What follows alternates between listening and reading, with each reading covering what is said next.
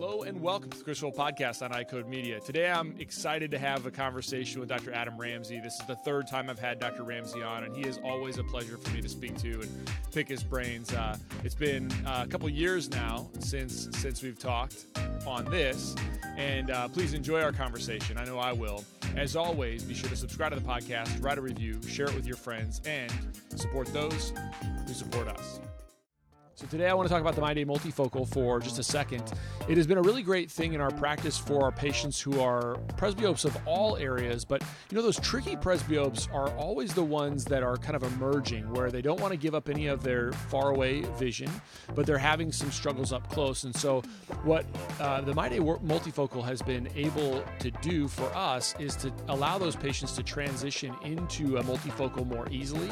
And then as we have those patients progress into other levels where they they need more ad powers, it's been a nice, smooth transition. So, the ultimate hurdle that we've seen in our practice before the MyDay multifocal was that we'd have patients who would resist any transition to a multifocal lens because of that distance blur. We just haven't seen that. So if you haven't started using MyDay multifocal in your practice, I would encourage you to start. Check it out. Uh, contact, reach out to your Cooper reps for those trial lenses, uh, and commit to MyDay multifocal for your patients. I think they're going to like it. If you haven't checked out MacuHealth yet for your patients in category one through category four, I think there's a lot of evidence that you should be considering. The first is if we just look at AREDS 2 and what they, they talk about, MacuHealth is a, so for patients in category three and category four um, AMD, MacuHealth is a great option for them that follows that entire um, that entire protocol, and it also adds meso-zeaxanthin to the mix, which, if you look at some of the evidence, I believe shows me that it's going to thicken the macular pigment better than without meso-zeaxanthin. It also uses the correct AREDS 2 dose of zinc. Uh, at 25 milligrams, and so you don't have to worry so much about the potential side effects of zinc. The other thing to, to think about, and it's beyond the scope of this, although you've probably heard me talk on other podcasts, is that in patients in category one and two, there may be some additional benefit uh, to supplementing them with something that may be a little bit less than the AREDS 2, so you don't have to add as much to it. And that's where I use the MacuHealth LMZ3. And so I think if you haven't done this yet, I'd consider MacuHealth in your practice and for your patients. And it's been great for my patients, and um, and we really feel like we have the ability to uh, help those patients in all categories of macular degeneration. So, Adam, last time when we were trying to get this done, the tech uh, didn't work very well. So you were talking about ups and downs in practice and how you know it's back to school and things were getting busy. What I want to know is you kind of manage a bunch of different things and, and one of the things that people always ask about is how how I have time to do that kind of stuff but I'm going to put it on you how do you have time to do all those things? Tell me about kind of the stuff that you're involved in uh, in practice, and then also within the profession that, that you're you're juggling right now. Uh, that's a great great question. Um, I think you know people talk about time management, but you can't manage time. If it takes an hour to do a task, it takes an hour to do a task. It's literally priority management. What are you doing first? You know, there's a a, a great uh, video I watched with this guy and he's stuffing these balls into a container, and he's like, if you put the big balls in first, you have space to put the little balls. But if you put the little balls in first, you'll never fit the big balls in afterwards. And it just goes into say you got to figure out what's most important. Do that first, and you will fill in the rest of your life in the things you want to do. And when I realized that, because I was really struggling, and I still struggle, you know, anybody who's doing a lot of stuff, it's not easy, right? Anybody's schedule that's easy, if you're always available, you might not be the person I want to talk to. Because if you can always pick up the phone, you got nothing going on, which means you have nothing to offer me. So mm. I like talking to people that are busy. I like talking to people that I have to schedule to figure out because that's the person that I want to learn from. The person that I can always talk to, I don't really have much to learn from because you're not busy enough in, that regard, so I can't learn from you at that point. So for me, I'm doing a lot. I speak for like a bunch of companies, but I've also only spoken for the companies that I actually believe in.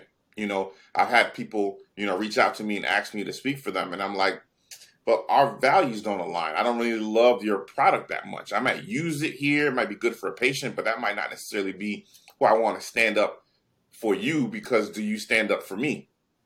You know, uh, it has to actually be mutually beneficial in, in, in that regard. So Um, I try to pick, you know, one company needs genre and contacts and in equipment and in drugs um, and uh, the medical side, and then just trying to find the one that's the best fit for me. So I, I love it, but I'm now realizing I have to be more selfish with my time and being able to say no is the most freeing experience that I have that I can now say no. When I first started, I said yes to everything because I didn't know when the next opportunity was going to come. Anytime somebody requested me, sure, let's go. No matter what it did to my schedule, no matter what it did to my life. But now that I'm a father and a husband, um, I can't do that. That's that's not that's not fair. Um, you know, so when I see my my daughter on the camera and she's screaming, "Daddy, Daddy," because I usually put her down, and I'm in another city, what is that time worth? And that's where the hard part comes in is that sometimes companies and people don't value your time. And the value I put on my time and the value you put on my time may not actually be the same. Um, so this is where I became more picky and more selective um, and having to, to, to find things that actually speak to me. And um, I love giving back and I love being able to impact other people. Um, so if the opportunity allows me to have impact, then I try to find ways to make it work. Um, but I've come to terms that I have to set boundaries within that. And I think when everybody realizes that, then you're in a much freer position, um, and it's it's much easier. You know, when I think about that, I mean, you know, last time, obviously, how's your daughter doing, by the way? She's you good. She had her ear tubes put in last week, and uh, so far, so far, so good. Um, and uh, I'm really, really happy about really happy about that. But I'll, I'll, tell you something about that in a second. All right. Do you want to so, tell me now? I can tell you now. I, I, I, thought you had, I thought you had a question, but I can tell you now. So yeah, now. the day before the surgery, they call at 4.30 and says, you got to pay five forty three hundred for surgery tomorrow. This is 4.30 for 5 o'clock. And I'm like, this is going through insurance. You got to meet your deductible, blah, blah, blah, blah. No choice. It's either that or you don't do the surgery. Yeah. They didn't tell me in advance. They said nothing. We get in there, we go. The surgery was just putting tubes in the ear, five minutes to put her under, five minutes to do the surgery, and five minutes to get her out. 15 minutes. So by the time I went to the waiting area, I sat down, watched one thing on YouTube. They called us and said, Come get your daughter. And I sit there and I say, I am not doing procedures that are expensive enough to value my time. I literally sat there and came right out and said, there is an issue with my value for time that I'm exchanging even in the office. Even when you sell a kid a pair of glasses that cost you 200 bucks and your cost may be 30 bucks or whatever, the value on time is not there. I sit there I'm like, this guy spent five minutes and charged me 5000 because that's what I paid. The insurance yeah. is paying something else too. So yeah. I said, I had to sit down. I racked my brain and I'm sitting there like, what is going on, Adam? This is, I'm, I, I appreciate it. Thank you for helping my daughter because I had to say yes to that. I didn't have a choice. Right. It was, she had six ear infections in five months. She was on every single antibiotic. They knew she, antibiotic, antibiotic made you put on an antifungal. Antifungal made you do this. And you got to do the probiotic. And yeah, it's a whole thing that I learned as a parent. So in that moment, what are you going to do? You're going to say, you're going to have to figure this out. And I came out of that saying, you need to find procedures or something that values your time more appropriately. The way I'm doing it right now, I make a good living. I have a nice home and I have a nice car. I go on vacation everywhere. Yes, but every time I don't show up to the office, I don't make money. And that's not a value for time. And the transactions were not good. So I sit in there and I says, I gotta figure something out. So I go down there and I said, what what can I do? Let me go through okay, I, I don't really like low vision. VT is not my thing. That I'm going through the whole thing because I was at, and this is all happening within the last month. So you're asking me, you know, I'm spilling yeah. this stuff out as it's, as it's processing. I was at a scleral lens conference, ICSC, in Fort Lauderdale, and everybody around the room was talking, and they were like, "Oh, I'm, I'm I specialize in this, and I specialize in that." And I was just sitting there, and they turned to me and says, "Adam, what do you specialize in?" And I felt like a lump in my throat because I do a lot of things. I do a lot of things. I like helping a lot of people, but I didn't have that one thing that was my thing. And sometimes I feel guilty, you know, being the uh, I was the only black doctor in my county. Now I have one doc, but he only works two days a week. But he doesn't work for me; he works somewhere else. Um, so most of the patients come to me. So I try to because they don't, and when I try to refer them out, they don't want to go anywhere. Right. Or I try to refer them, and they never show up at their other appointments. I call, I check, mm-hmm. I see them back in three months. Did you go to so and so? No. So I try to then take on everything, but because of that, I'm a jack of all trades, master of none because I don't have enough time to specialize in one thing because I have to do the glaucoma and the dry eye and the cataracts and the floaters and the contacts and the NeuroLens and the this and the that and the that to help everybody, but it doesn't let me plant a flag. And I sit down there and I says, I'm gonna put my flag in the contacts. Custom contacts, scleros, myopia control, whatever, and I am going to equate it to braces. Because I posted on I posted on Facebook last week and I asked people that follow me, I says, hey, how much are braces? People thought they were responding because I wanted braces. Mm. That wasn't it. I wanted to know what are people, and then people posted, I just paid five grand. I just paid seventy five hundred. Yep. And then one person said I had to do two of them last week for five thousand. And I says they are trading money for a service that is that has a need. And I says I have to sell something that people want enough. They're not going to buy $5,000 glasses. But if their prescription for their child keeps going up and they're minus seven, would they pay $5,000 for the braces of the eye? And then I says, okay, now I got to create a program in which there's a need in which patients want it. And then now that I'm solving that need, so it's do you want your, your child's prescription to keep going up or not? Yes or no? No, this is the cost, and people make a transaction. So I, I, I said, okay, I got to have something. And this is all literally me trying to figure this out the last couple of months, being like, I need, I gotta, I gotta find something else, and all the other stuff wasn't it. So I've, I've been uh, going heavy on trying to, uh, trying to uh, find a way to get my own little niche because if I really feel optometry is going to become a niche profession, you're going to get the VT guy, you're going to get the dry eye guy, you're gonna get the PEDS person. You're gonna get the myopia control. You're gonna get the scleral person. You'll get the ocular disease tertiary care optometrist that sees all the glaucoma people. You'll get the macular generation doctor, whatever.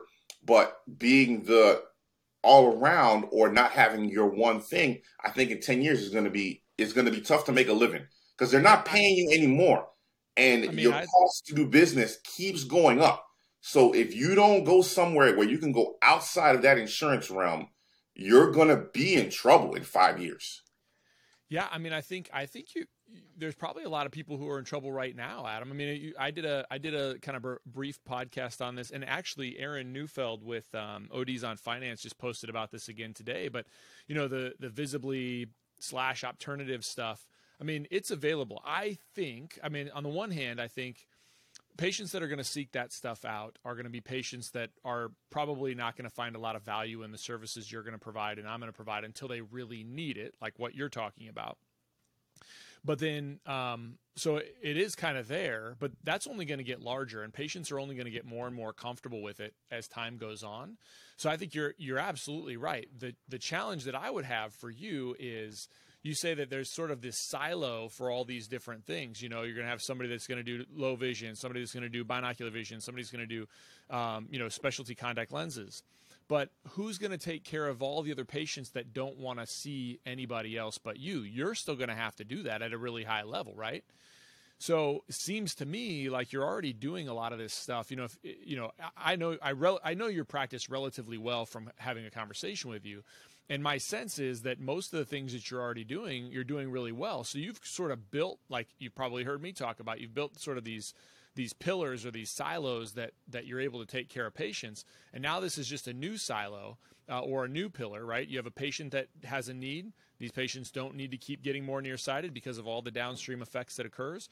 Now you're like, all right, I'm all in, right? And you believe. Here's here's what I love, is that you I, I can I can sit and talk to you and you believe that uh, you're the best guy to do that, right? Even though right now it seems like you got a lot of learning to do, um, but you're delving into it. you're you're figuring out how to help these patients. You're figuring out how to make it worth your time, uh, because it is a service that nobody else in your community is probably offering or go- going to offer at the highest level that you're that you're going to do it. And that's how you that's how you build a practice. You know, I love it. I love that that that ambition to say, look, I'm going to do something different, and that that something different is going to be able to help me take care of patients. And oh, by the way, it should really help me spend more time with my daughter and more time with my wife and uh, and add value to the practice. Have you been good at that with everything else? No, no. I'm not going to say I was good and perfect with everything. It is totally a work in progress. I am uh, figuring some of this stuff out on the fly, and I am trying to to figure out. I, I, I didn't have the breadcrumbs laid before me. I didn't have the yellow brick road. Uh, you know, I opened my practice out of necessity. You know, it, it, it wasn't it, it, wasn't that I had I had everything figured out. Um, I use I like I read a lot of books. I'm listening to like 12 podcasts at the same time. I try to consume a lot of content. Um, most of it on 2x, you know, listen to it fast, audibles, you know, all that kind of stuff. And I can't do uh, that. My brain doesn't work that fast. I I, I have to. I, I, I I consume it quickly, uh, and then I go back sometimes. I go back through it, but um, I look at the analogy that I that I've seen, and some I'm a picture visual guy, so it kind of helps me. Um, of the frog in water, and you can raise the temperature of the water for the frog one degree at a time, and he won't jump out, and then he'll just die in the water. But if the water was hot initially when he jumped in, the frog would jump right out immediately. Yep. And I think that is what ha- what is happening right now in optometry is that our cost of doing business is going up three percent, five percent at a time, and we're staying in there until we eat it up until we can't eat it up anymore. And that is the hard part. So I don't think alternative or visibly or anything like that, my patients aren't going to leave me. Uh, they have that access right now. I have the busiest uh, LensCrafters in the country, two minutes from our office, and the second busiest Costco in the country, three minutes from our office, and I still do well. So it isn't. It is not that. It is that those transactions, they're still going to come to me and their VSP and their EyeMed, and they're going to pay their 120 or 210 dollars and get their glasses and leave. The cost to me delivering that service keeps going up. So unless I and can the control reimbursement my doesn't go up commensurate. Reimbursement does not go up. But I was talking with my office manager and I was like, "Hey, we need this HR health and we need this uh, you know, this thing and HIPAA compliance and this and this training software, and we're doing this and we're getting new uniforms and and all that stuff starts adding up. And I'm like looking at it, I'm like, these numbers do not add up. Those things do not equate. So you have we have to find something else. So I don't think those people do not deliver the service. You can look at my reviews online and people tell you the exam we deliver is not the same exam as everywhere else. So I'm not concerned with that part. I think I would have done fine just going $200 or $500 at a time. My issue is that I'm exchanging time for money, and I have to. I, for me, I got to find ways in which I can give somebody a service that's worth more to them, and yeah, and agree. because the other ones is not going to work. I still want to deliver the, the for the patients to see the 12 year old that just needs 200 $200 glasses. That's fine. I want to be the doctor for that person, but I also want to be the doctor for the keratoconic patient that actually needs that, and they go from 2100 to 2025 and I'm actually making a difference in their life. So um, tell me then what. So in your process, let's let's think about it. I kind of want to process this out with you because it sounds fun, and it's kind of the stuff I love to think about. Um, so I have an answer. You know, I could say, "Hey, Adam, I want you to do these things," right? And yep. but that's not going to always work for your practice. So you have sort of um, mulled over what your plan is. So how are you establishing the value and then kind of walk me down the path of what that patient is going to do so if it, whether it's a keratoconic patient or a myopia patient um, how, how are you going to establish that value in terms of a dollar amount and then what's your plan in terms of follow-up and, and those sorts of things give me a little sense of where your head's at right now so i told my staff that i have to be busy and booked out enough that i can bring an associate on in which there's a the trend like to see Dr. Ramsey is six weeks.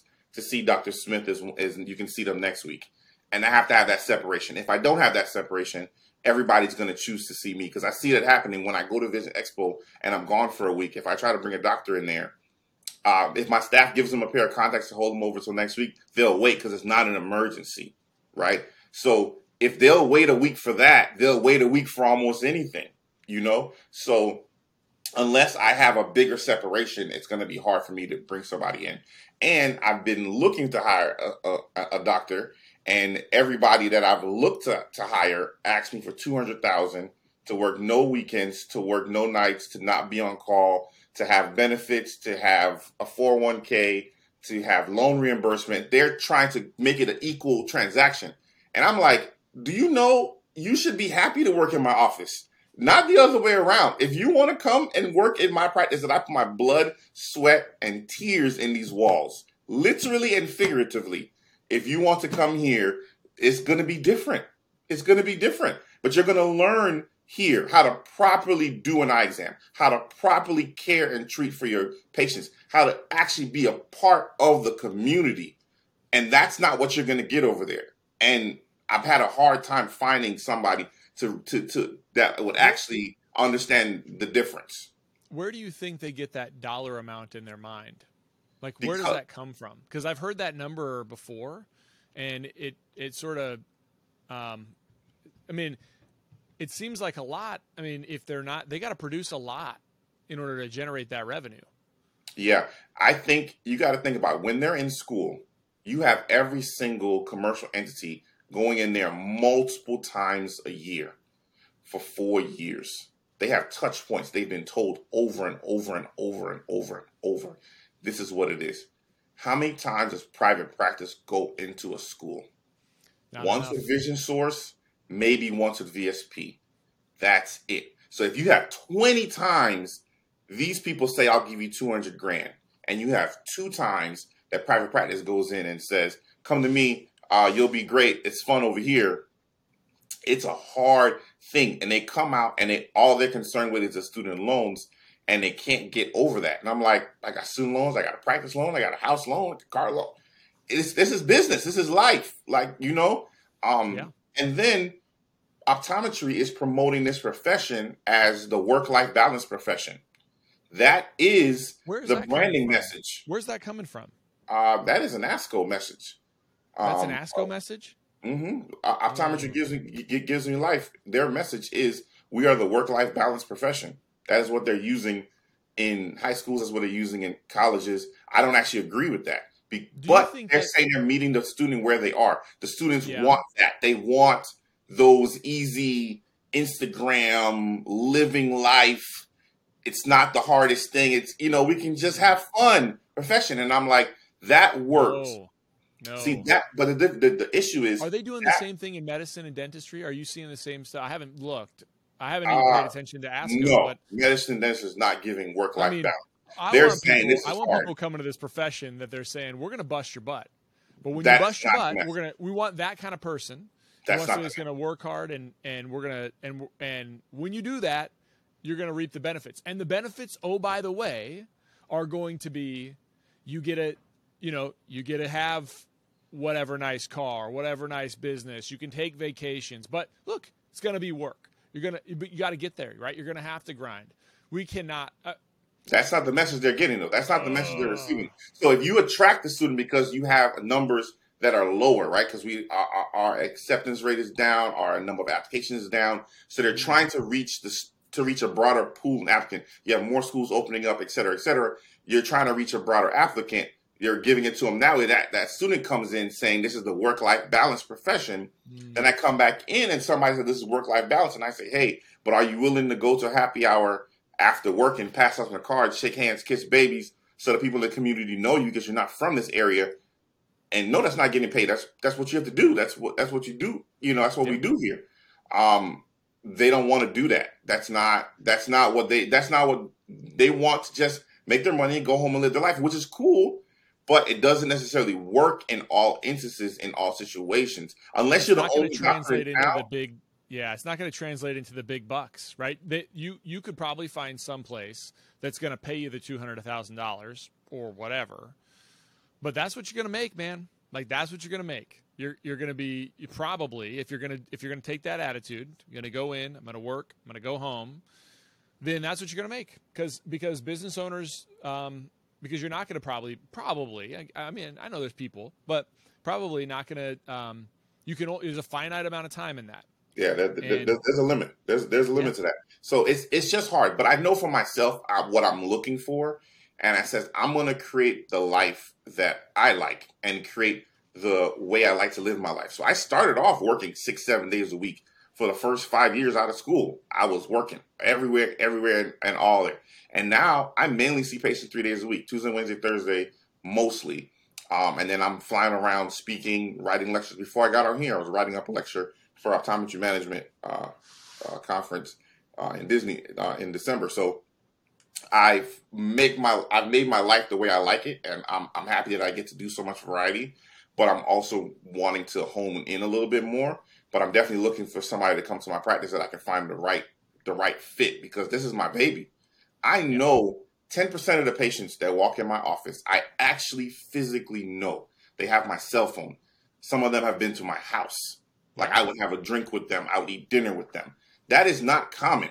Most doctors' offices, they could go a month without seeing a person they physically know.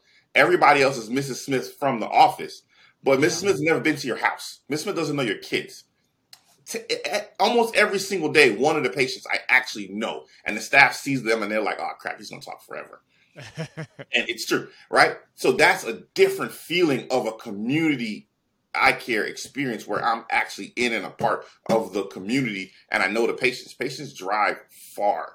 I mean, I'm in I'm in Palm Beach. Orlando is about two and a half, three hours up. It is not uncommon for once a month for somebody to come down from Orlando from Key Largo or the Keys, which is four hours away, I got about 10 patients that drive four hours up. You know, so that's a different experience in my office. And that's where the, the guilt has been for me in that I've been all things to all people. And then now I got to figure out what is actually best for my office and how can I deliver that. And as I do more specialization, be able to have another doctor to do the general stuff um, is where I'm I'm leaning to and I just got to figure it out because I realize the current model is not sustainable in the long run. It's okay, you can do it. Um, I, I make a good living now doing doing that, but it's not necessarily a sustainable model because the cost to do business is going up, and you can't just do it on volume. And if if a vision plan limits what you can charge, there's nothing you can there's nothing you can do if it's all copays. There's no 90-10 on on anything where you can charge what you want but you charging you, you you're dictating what I can charge. You're dictating my cost. I have to use your lab. I have to use your frames. Yeah, that is a that's a no win situation.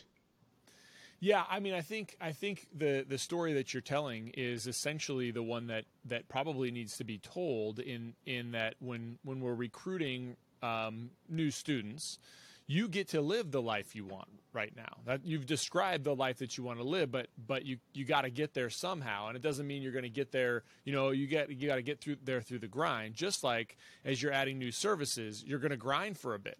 You know, you're going to say, "Gosh, okay, this is what I think is going to happen." If I were going to encourage you, I would encourage you to start thinking about your time. It sounds like you already are, but I would I would say, all right, well, you know, you've heard me give this talk a million times, but I would say, look, what's your average revenue per OD hour right now? What what what's the revenue when Adam Ramsey's in the office for an hour? How much how much how much receipts do you collect on average? And then I'd say, okay, this new thing that I think uh, patients are going to want, um, I I need my average revenue for every hour that I spend on this thing is going to be at some level. So I would presume that it, you'd want it higher than what your current one is and then you and then you figure out how much time am I going to take doing this, and then uh, it, and then I would always overestimate that time early on, and then once you get good at it, then you're then that bonus is um, is yours to keep or yours to share back with the patient. But it can be super easy, right? Like if, if you were going to say, I want to do $1,000 per OD hour on this service, and this service is going to take me two hours of my time to do, uh, my clinic time, then that's an easy answer uh, if it's going to take four hours or five hours, or maybe you say it's gonna I'm gonna have to learn this, right? So you know it's gonna for early on it might take me three hours to really get this perfected for a patient. I'm gonna do that ten times, and now all of a sudden it takes me two hours instead, or an hour and a half instead, and now that's where you really reap those benefits in terms of your revenue.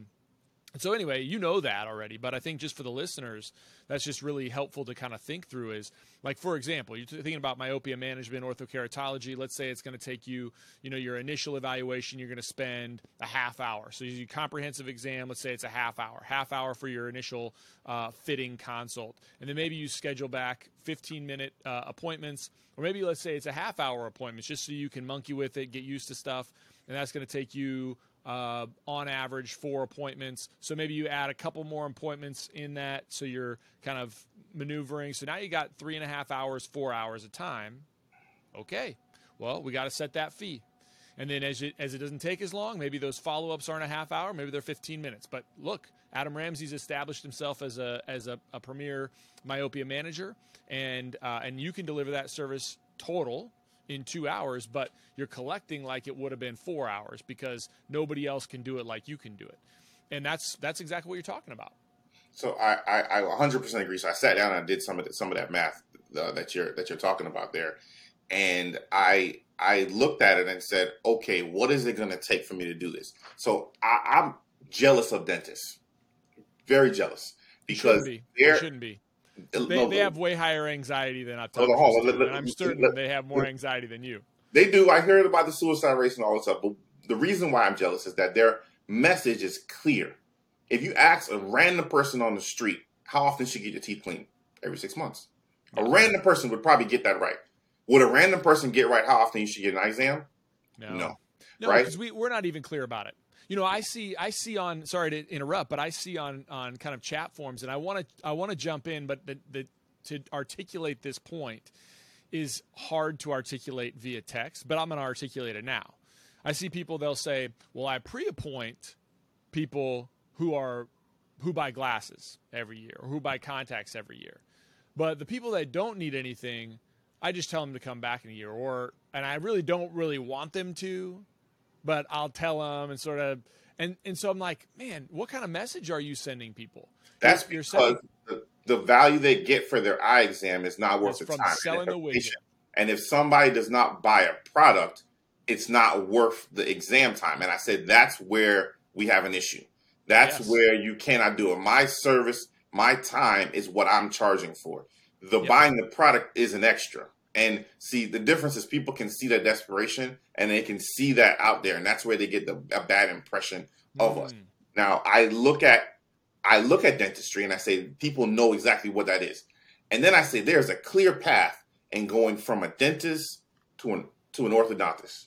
I looked it up. I says two years to be go from a dentist to an orthodontist. So I sat down there on the couch with my wife and I says, "Am I willing to devote two years?" To my next craft because I am seeing myself going from a dentist to an orthodontist. And I'm saying, am I willing to put in the time? Because that's what I see it's going to take of serious commitment and dedication to be half decent at it. I'm not saying I'll be the best in the world after two years, but I say, am I willing to devote that time? Because I say there's a clear path of, okay, this is where you want to go, this is where, because even if you go to the dentist's office, have you ever been to a dentist's office where they did not offer either teeth whitening or braces? Yeah, I mean, most of them that's what they're looking for, right? Never, because their teeth cleaning again, their teeth. I've seen what what they submit. I see what they get paid. That's enough. It's it's about as bad as as it's covering. It is covering the cost of the uh the hygienist. Yeah, they only make money on the braces or on the whitening. That's it. Or pulling teeth or veneers. Or fillings or, yeah, procedures. It's, they're, they're looking for something. But everybody in that dental office understands the mission. We are not here to do the teeth cleaning. They came for the teeth cleaning. We are here to find whatever else needs to be done. The, the x-rays, everything else is to find the something else. The problem in optometry offices is that people are misunderstanding what your mission has to be. Your mission cannot be to sell $200 glasses.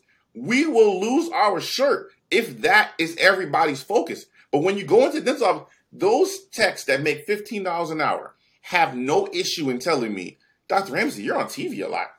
You should probably get braces. You know, it, it would be nice to, to Let me see those pearly whites. Let me see them. Oh, they're not bad. They're not, they're not uh, bad. What I'm saying yeah, is, I'd get braces. I'd get braces I, I, see it, but but what I'm saying is these girls have no issue, and they yeah. say it with a straight face that it's thirty five hundred dollars. When would you like to come for your eval?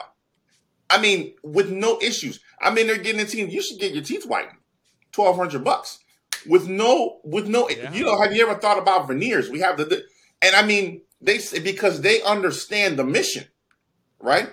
Yep. When you go into an optometry offices, how many staff understand that we don't make money on the first pair of glasses from EyeMed or VSP?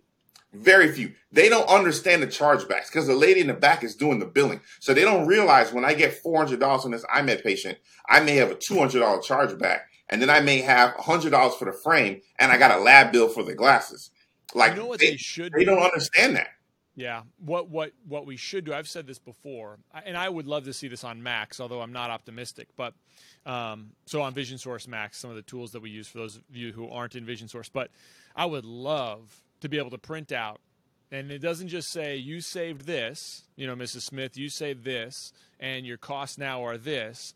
I should also said, and your insurance company is going to get this. You know what I mean? Because patients don't think that. Like if, if, if the patient's paying you four hundred dollars and the chargebacks are two hundred bucks, the patient thinks you still made four hundred bucks on the glasses, right?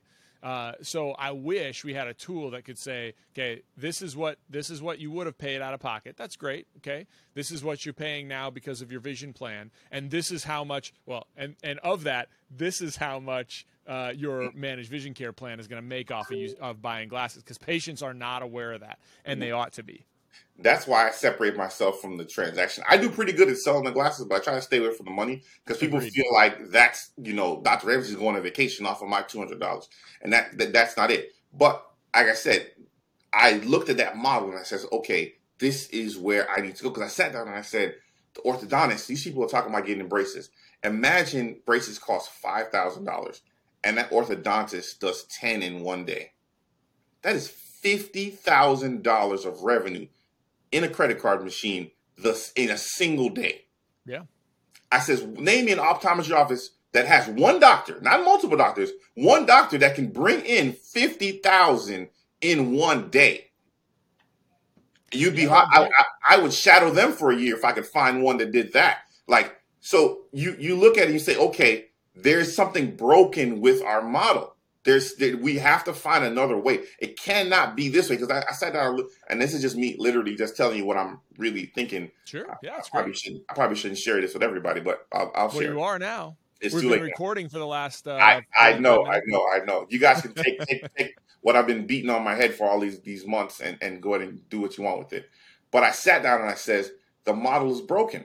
I sat on my optical and I said I have eighty five thousand dollars of my cost in frames sitting on this wall. I says, would I just sit $85,000 on a wall? I said, that is, and I sat back and I saw we sold eight or 10 pairs of glasses that day. I saw that. I said, yeah, but I told y'all, you have 800 frames and y'all sold eight today. I says, I have $85,000 there for you to sell eight frames. That transaction is broken. I says, they're coming in, we're coming in to, to refresh. And every time they come in and refresh, I get a bill for five grand and this, that, and the other. I says, but hold on. If I have a product and I sell it for 300 and I bought it for 100, but I got to leave one on the shelf, so that one cost me 100. Every time you guys sell one, we reorder. So the other one cost me 100. I only got 100. I said that is that like model that model is not working. I should get the frames for free. I am showrooming somebody else's product because I only make money when I sell it, but I have to take risks when I purchase it. Huh? Have you ever asked somebody to do that? Oh, I ask them all the time. They look at me like I'm crazy. And I said, but I'm showrooming your product. You know, even dealerships, they don't pay for the vehicles that are sitting on the lot. They pay for them when they sell them. They're getting a, they're getting, the, the, the Toyota is letting you hold them. And then they, like, wh- where else this model doesn't work? Because think about it. I brought in frame lines that I tried to, you know, I, I went to Italy and MIDO and here and I tried to bring in different stuff and they say it doesn't work. So I took a eight thousand dollars, six thousand dollar flyer on a product, and we sold four, five, six of them, and they become understock. Whoo, that is yep. that you can't absorb that cost over and over and over. Because if you go into most offices and you ask them, let me go in those bottom shelves and ask the opticians where are all the frames in 2020 when 2013, and they're over there. and where are the ones in 2016, and the ones you don't sell, and they're over there. You keep that so you're using money that you made from somewhere else to cover this cost. So I literally sat in my office. I've been having like a serious epiphany because you know I wrote the first book about how to open, and now I'm trying to figure out okay how do I because the model is broken. Our current model of doing business is broken. I don't. I haven't seen somebody, and I try to absorb content from everybody else and listen to all the speakers, and I go to way too many damn conferences, and I haven't seen somebody explain it appropriately and realize and just say bluntly the model that we have in our profession is broken. How we are actually doing business is not sustainable. We have to find another way of delivering care and services because my cost is going up. My revenue can only go so much. They'll only they only want to pay so much because they're being told glasses cost two for 89. That's the difference between us and other professions. Our price for services and products are put on TV and put on flyers. Where else does somebody, nobody tells you how much I went and got orthotics put in my shoes. I don't have, I'm not, he told me how much it was. I had to decide on the spot if that was worth it to me. I don't have a preconceived notion of what that is. They don't have, they, they don't have that. Even when you have commercial entities inside dentistry, they're not operating the same way. We're not competing against it. It is very difficult in how we're doing it. And the patient comes in thinking glasses should cost two for 69. So Dr. Ramsey's offering it for $400, framing lenses. He's overcharging me, not realizing that we're trying to express to them that my product is better. It's better quality. It's not going to fall apart, this, that, and the other. But they have a number in their head that we have to compete against. And other professions are not having to do that. So we have to find another way of doing business and get everybody in the office to understand how we make revenue. And I literally sit down and I had my office man because I used to pay all the bills. And they were griping. I could hear them griping, griping, griping, griping about all different things. I said, you know what? Hold on, right, wait, wait, right here. And I went and grabbed all the bills for the month. I said, here's the credit card. You pay them. And I made her put down the. I, I made her pay every single bill. We had a day. It was my admin day. We weren't seeing patients. I was in there doing payroll and everything. I made him pay every single bill.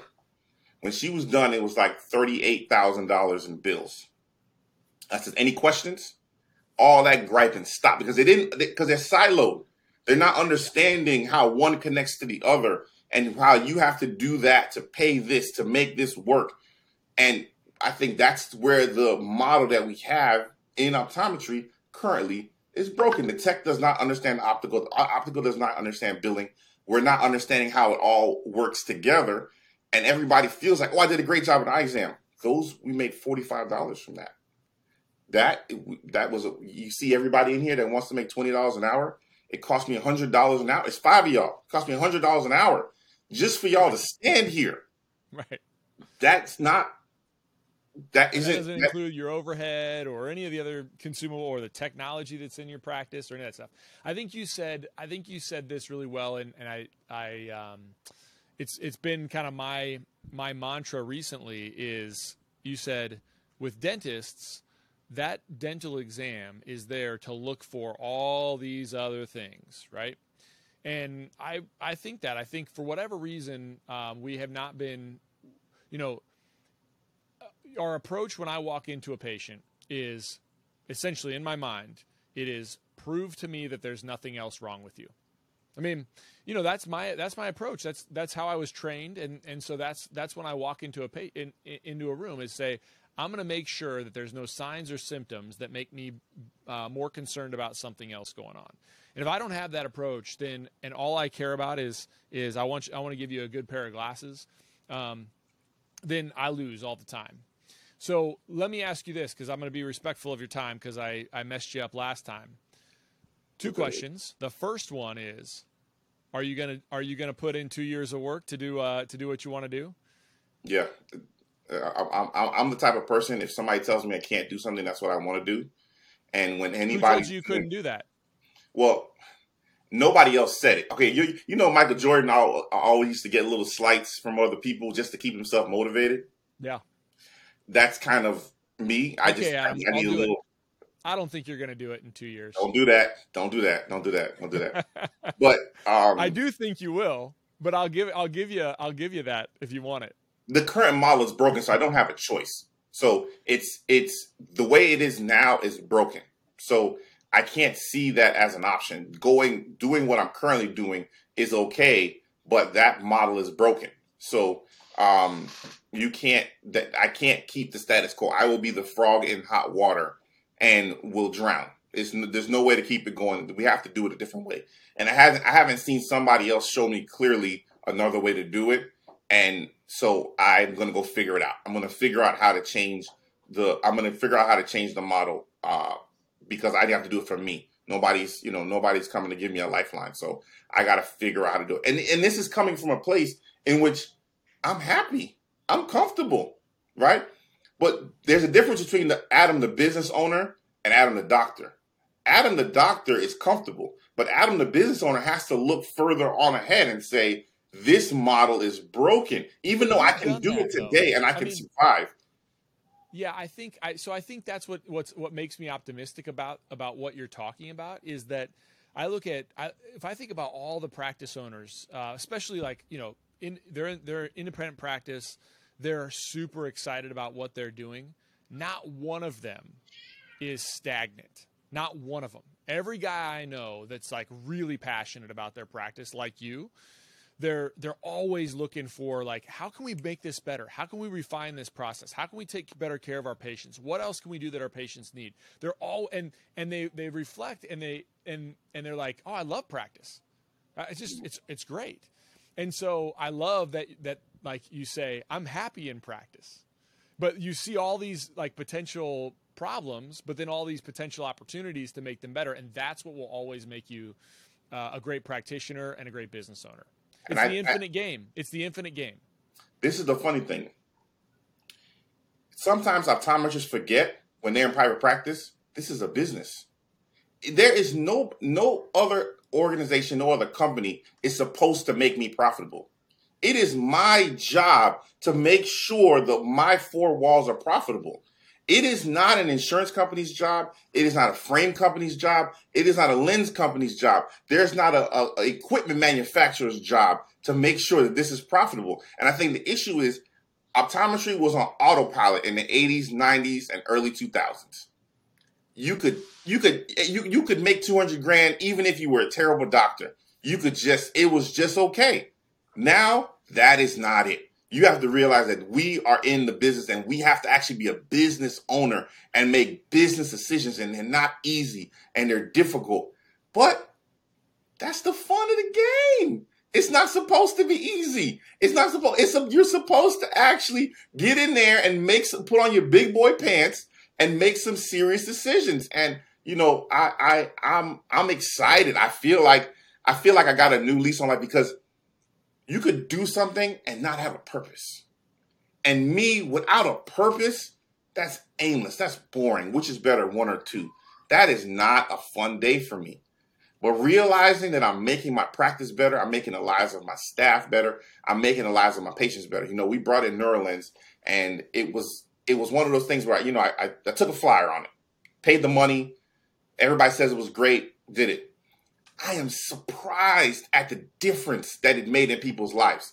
Even myself, I sold it to them, and then they come back next year and they're like, "Oh no, that was the best thing as ever." I've been wearing glasses forty years. I've never, I've never felt that good. I, and it's, but being able to be in there and say, "I made a business decision that made impacted somebody's life," And that, that is the fun of it. That's the excitement.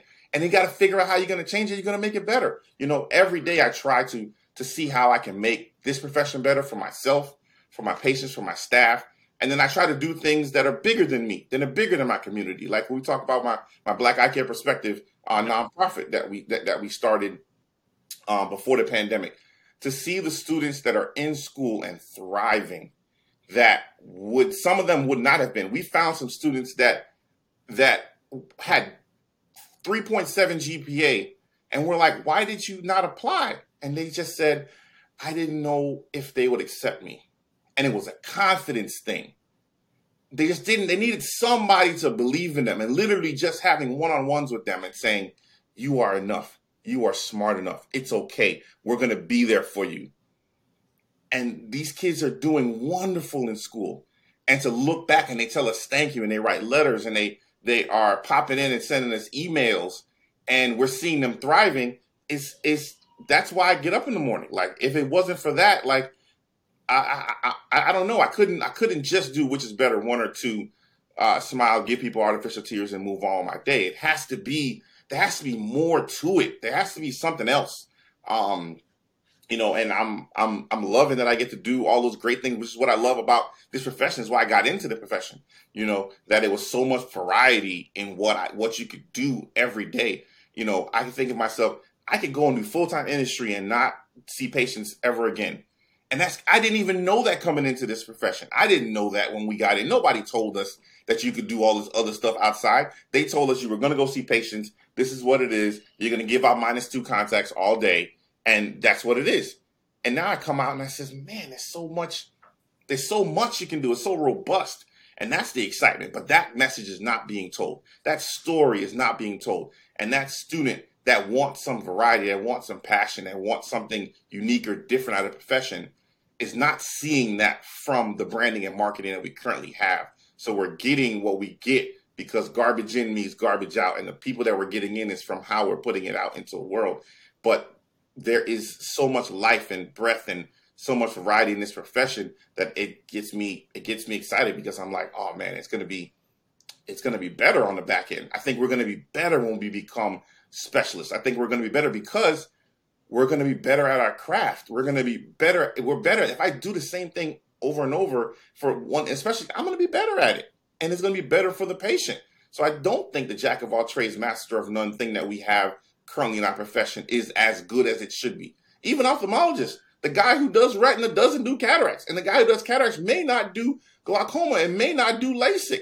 It is a totally even them within their specialization have decided this is where this is where it is because I'm I'm good at this, and I think there's something to be said that we're going to be better. I think on on the other side of it, and the resources are out there for doctors to be able to specialize because there's a million and one conferences and there's content and there is industry and there's products and there's there's money being invested into the profession. It's just upon us to really figure out, you know, what's what's my niche, how do I want to go to it, and am I am I willing to put in the time? Am I willing to go uh, a little bit further and push myself a little further? And um, I definitely I definitely think it's possible. So I'm, I'm excited, not depressed. I'm excited. I think uh, that's the way we got to end this, Adam. So thanks, for, thanks so much for doing this. I've got some ideas on the back end that I'd love to follow up with you about. But thanks for doing this again, man. It's been great.